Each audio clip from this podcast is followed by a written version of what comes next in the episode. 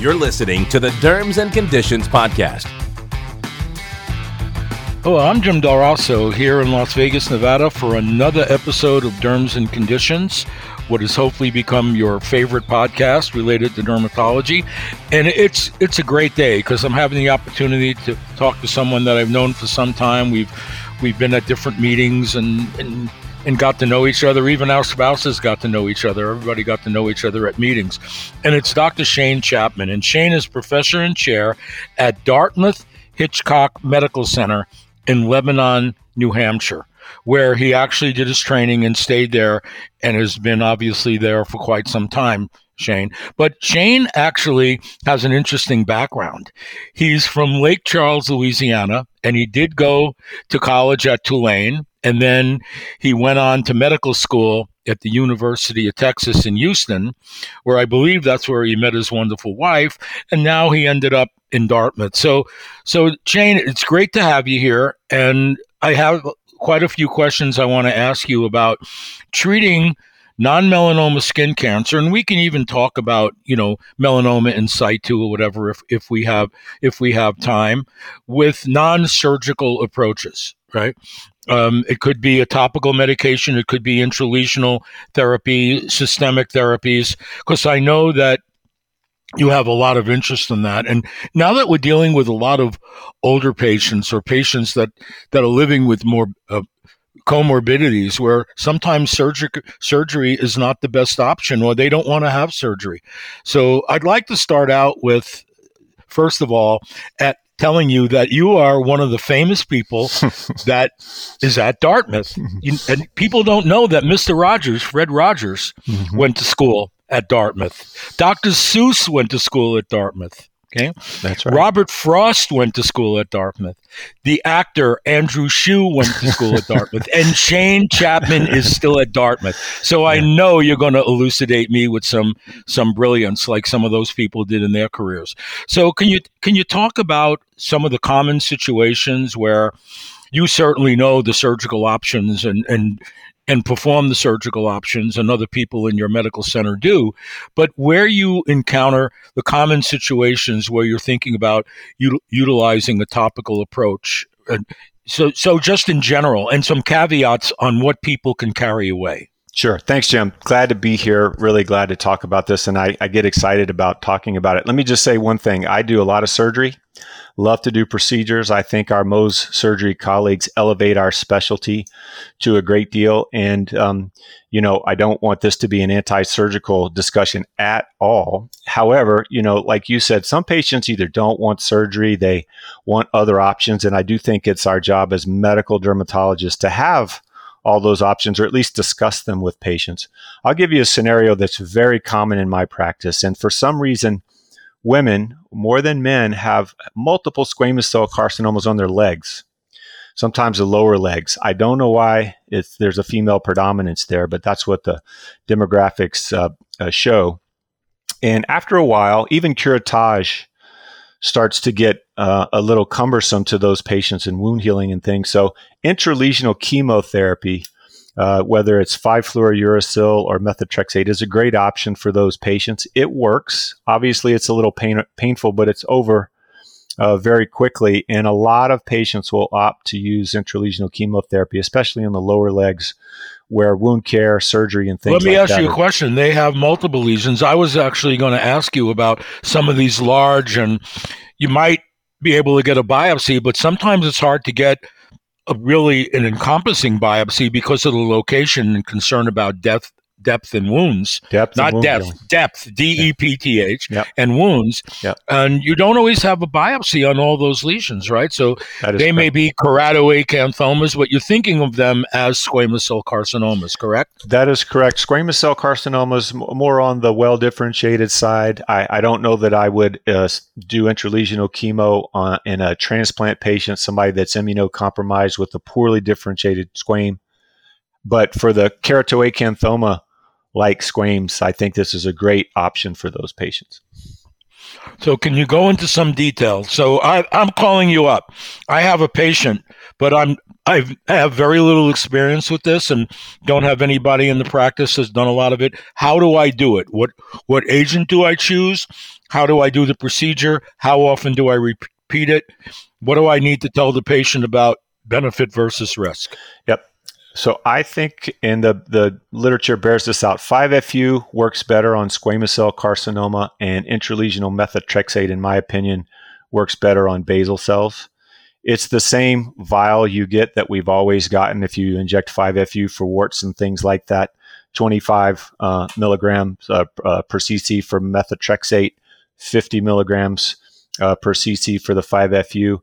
And depending on the size of the tumor, you can inject, inject up to three cc's. Uh, I've never inject, needed to inject more than that into either a single tumor or multiple small tumors. And most of the time, you're injecting far less than that. And you, it's not it's not hard. I don't use any anesthesia because that hurts too. We just inject it right in the tumor, straight in. Are you injecting into the base around the whole thing, or do you inject once going down into the center?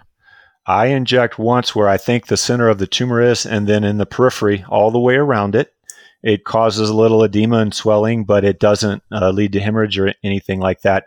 So you sort of make a make a wall around it, if you will, of 5-FU or methotrexate, and that's very effective. So for the basal cells, these are nodular lesions. These are not sclerotic looking or yeah. plaque morpheaform infiltrative looking basal cells, correct? You got it. That's for Mohs surgery, certainly on the face, those kinds of tumors. Uh, so these are nodular basal cells, uncomplicated, not in the central face necessarily. A lot, you know, basal cells are very common. Uh, some patients will say, hey, is there any way to do this without a scar? I never promise that, but you have less of a scar sometimes with intralesional. Some patients uh, don't want to do the surgery; they don't have time. You know, they want to take the time to heal up and that sort of thing. It might take two treatments. It might take three. I've gone as as many as five treatments, about three weeks apart. Um, but you can start to see the tumor shrink. The patient sees it shrinking. Everybody's pretty happy when that starts happening. So I'm thinking about the patients with multiple squamous cell carcinomas or keratoacanthoma type lesions on the lower extremities that maybe not even are immunocompromised as far as how we classically say it, transplant patients, whatever. Uh, do you ever use oral acitretin like we've often used in those patients that are transplant patients in that population to go along with your intralesional therapy? Absolutely, we do it all the time. I'm not I'm not sure why dermatologists don't do it more. I think in the 25 to 50 milligram per day range, you get a lot of side effects. But 10 milligrams every other day for the situation you were just talking about really slows down the tumor growth and can decrease the squamous cell carcinomas, whether they're immunocompromised or not.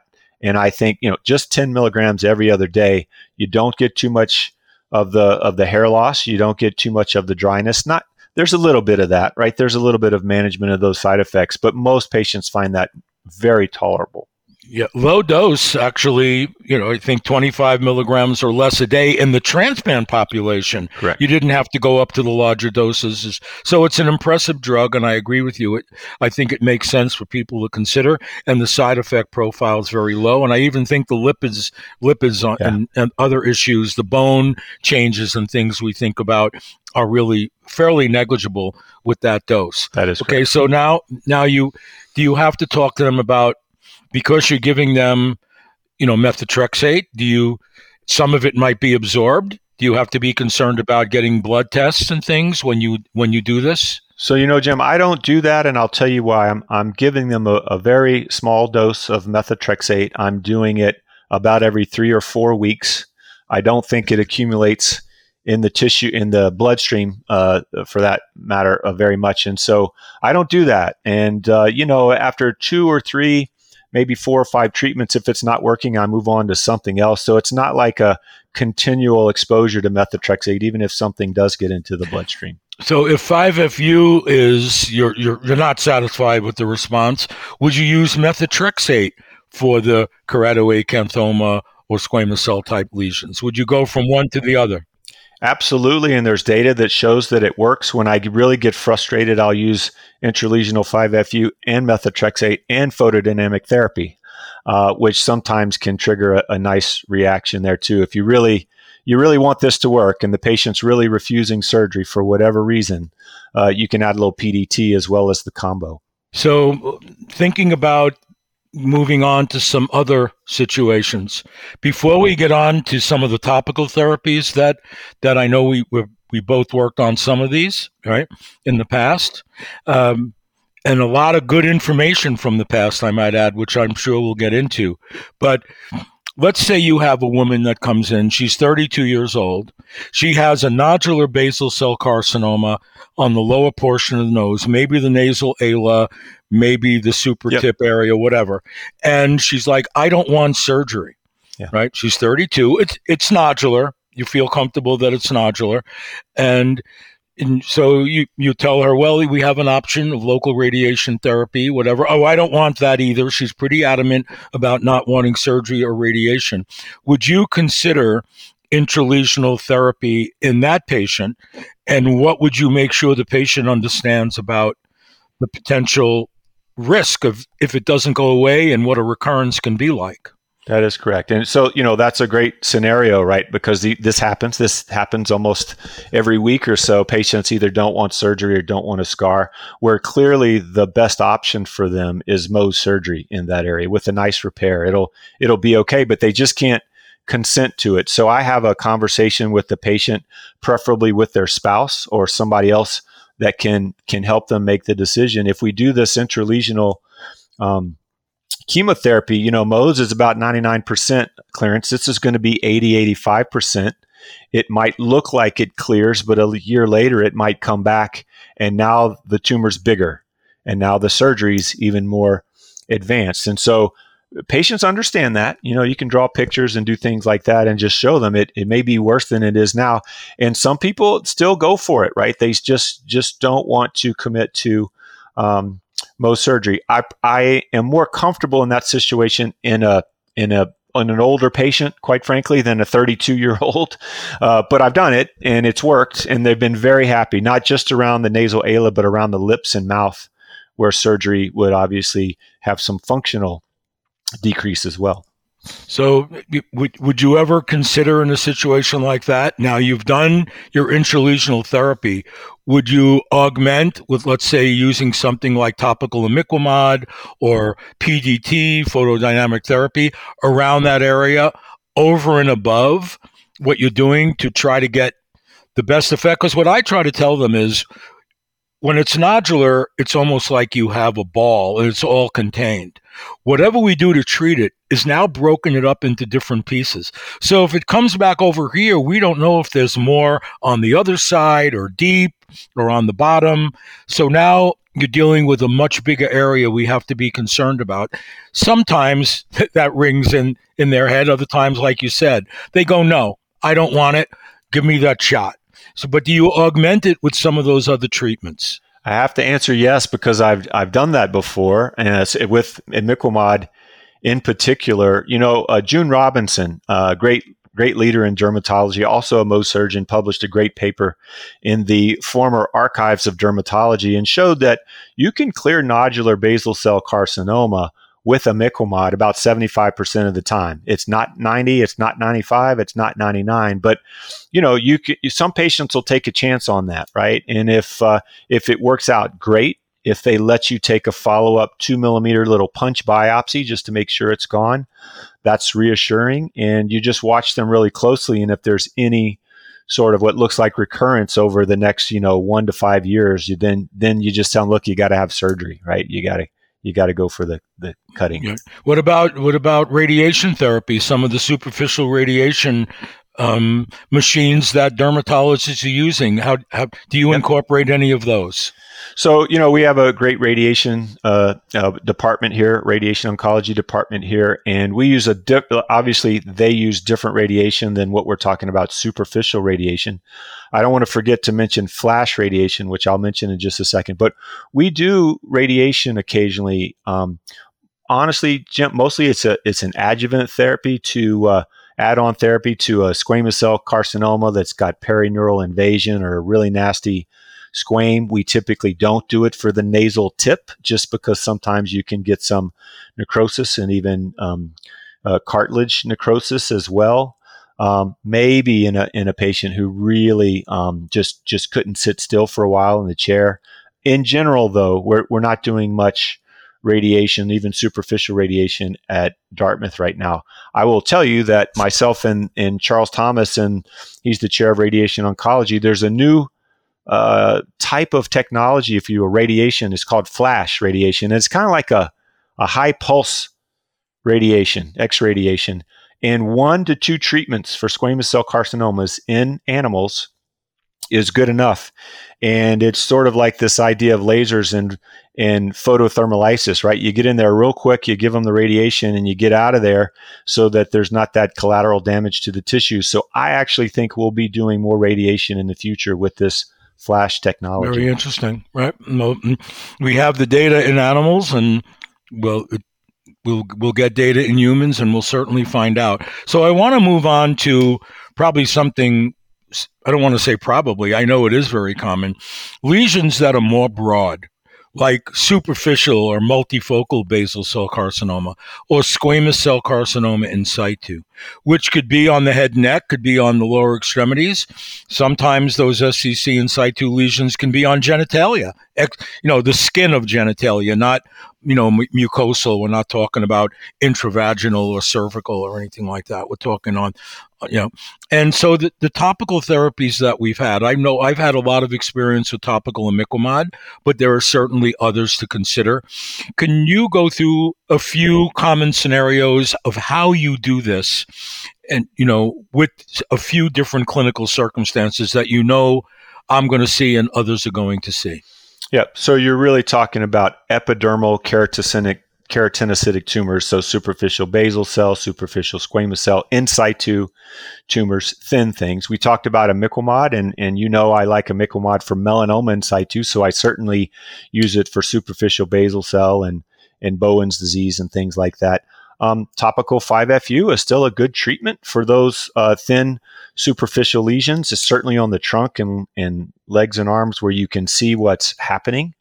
Um, PDT is not yet approved for superficial basal cell in Bowen's, but I'll just tell you it works. The Europeans know this. It's approved in Europe for superficial basal cell and squamous cell carcinoma in situ, and in um, Central America and South America, where they don't have much Mohs surgery, they they use this all the time very effectively. We're currently doing a study right now using PDT for superficial basal cell carcinoma, and I can just tell you we're we're getting good results. So I think depending on the size of the lesion, if it's a really large lesion, I like to do PDT. Are if you talking small, about blue light or red light, or you know? I'm gonna I'm going to say yes. I use both of those. I'm, I'm right now. I'll, I'll just tell you, I, I really like uh, the nano emulsion and red light.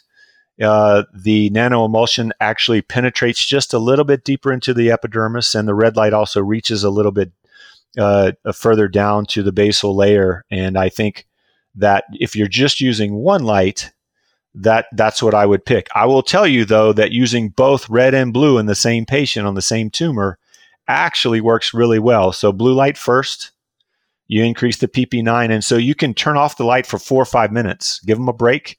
The PP9 or the oxygen, singlet oxygen, will go up, and then you can turn the red light on, and you will get better results that way. You get more redness, and and it hurts a little bit more, but that's a very effective way to treat non-actinic keratoses and. Mm-hmm. And how long? How long are you leaving on the aminolevulinic acid to incubate? Yeah.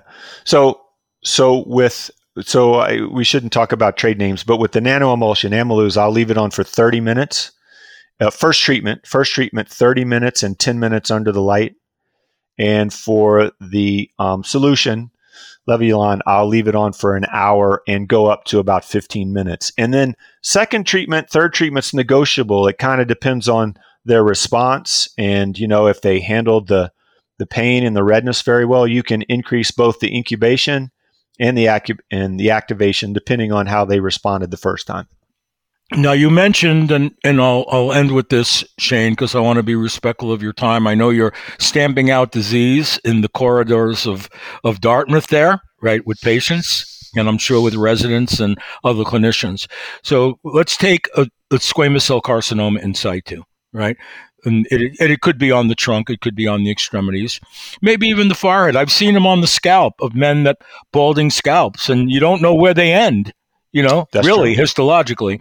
Right. With with topical imiquimod, I find that what people become fearful of or confused by, I should say, even more, is a lot of times you'll get a brisk inflammatory visible response.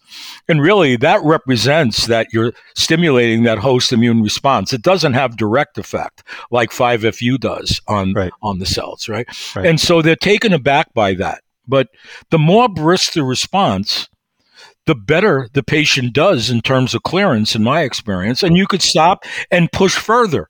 Right. Yeah. So, how do you do it? How do you know you're finished? And what do you do when you get a brisk response? How do you figure out your endpoint? Love imiquimod, especially if I'm if I'm only going to use topicals. Let's say a transplant patient, high risk. I'm going to use imiquimod. I I use a retinoid two weeks before, Jim. I put them on Retin A, um, Tazarotene if they can get it. A lot of times that's not covered, but a Retin A 14 day, days in a row, and then I'll start imiquimod. Let's just call it squamous cell carcinoma in situ on the scalp, where the the hair follicles maybe, you know, you can get some atypia falling down the hair follicle. So you want a very brisk response. I show them pictures and say, I want you to look like this, right? This is what I expect. I will start them Monday through Friday, five days a week, weekends off, and I'll see them back after four weeks of imiquimod. And based on the amount of response and inflammation, I'll either go up on the frequency to seven days a week if it's not really reacting like I want it to, very brisk. And if it's too brisk and uncomfortable and weepy, I'll go down to Monday, Wednesday, Friday, three days a week. And I'll see him back again in another four weeks and we'll adjust from that point on. So, just like you said, you want it simmering uh, inflammation. You know, you want a consistent, good inflammation there, not too much, not too little. Um, and you want to. So here's the other thing: we stopped. We did the superficial basal cell studies a long time ago, and the results are good. But at six weeks, they weren't great. If you go out to 12 weeks, that's a long time, three months. The patient's got to commit to it.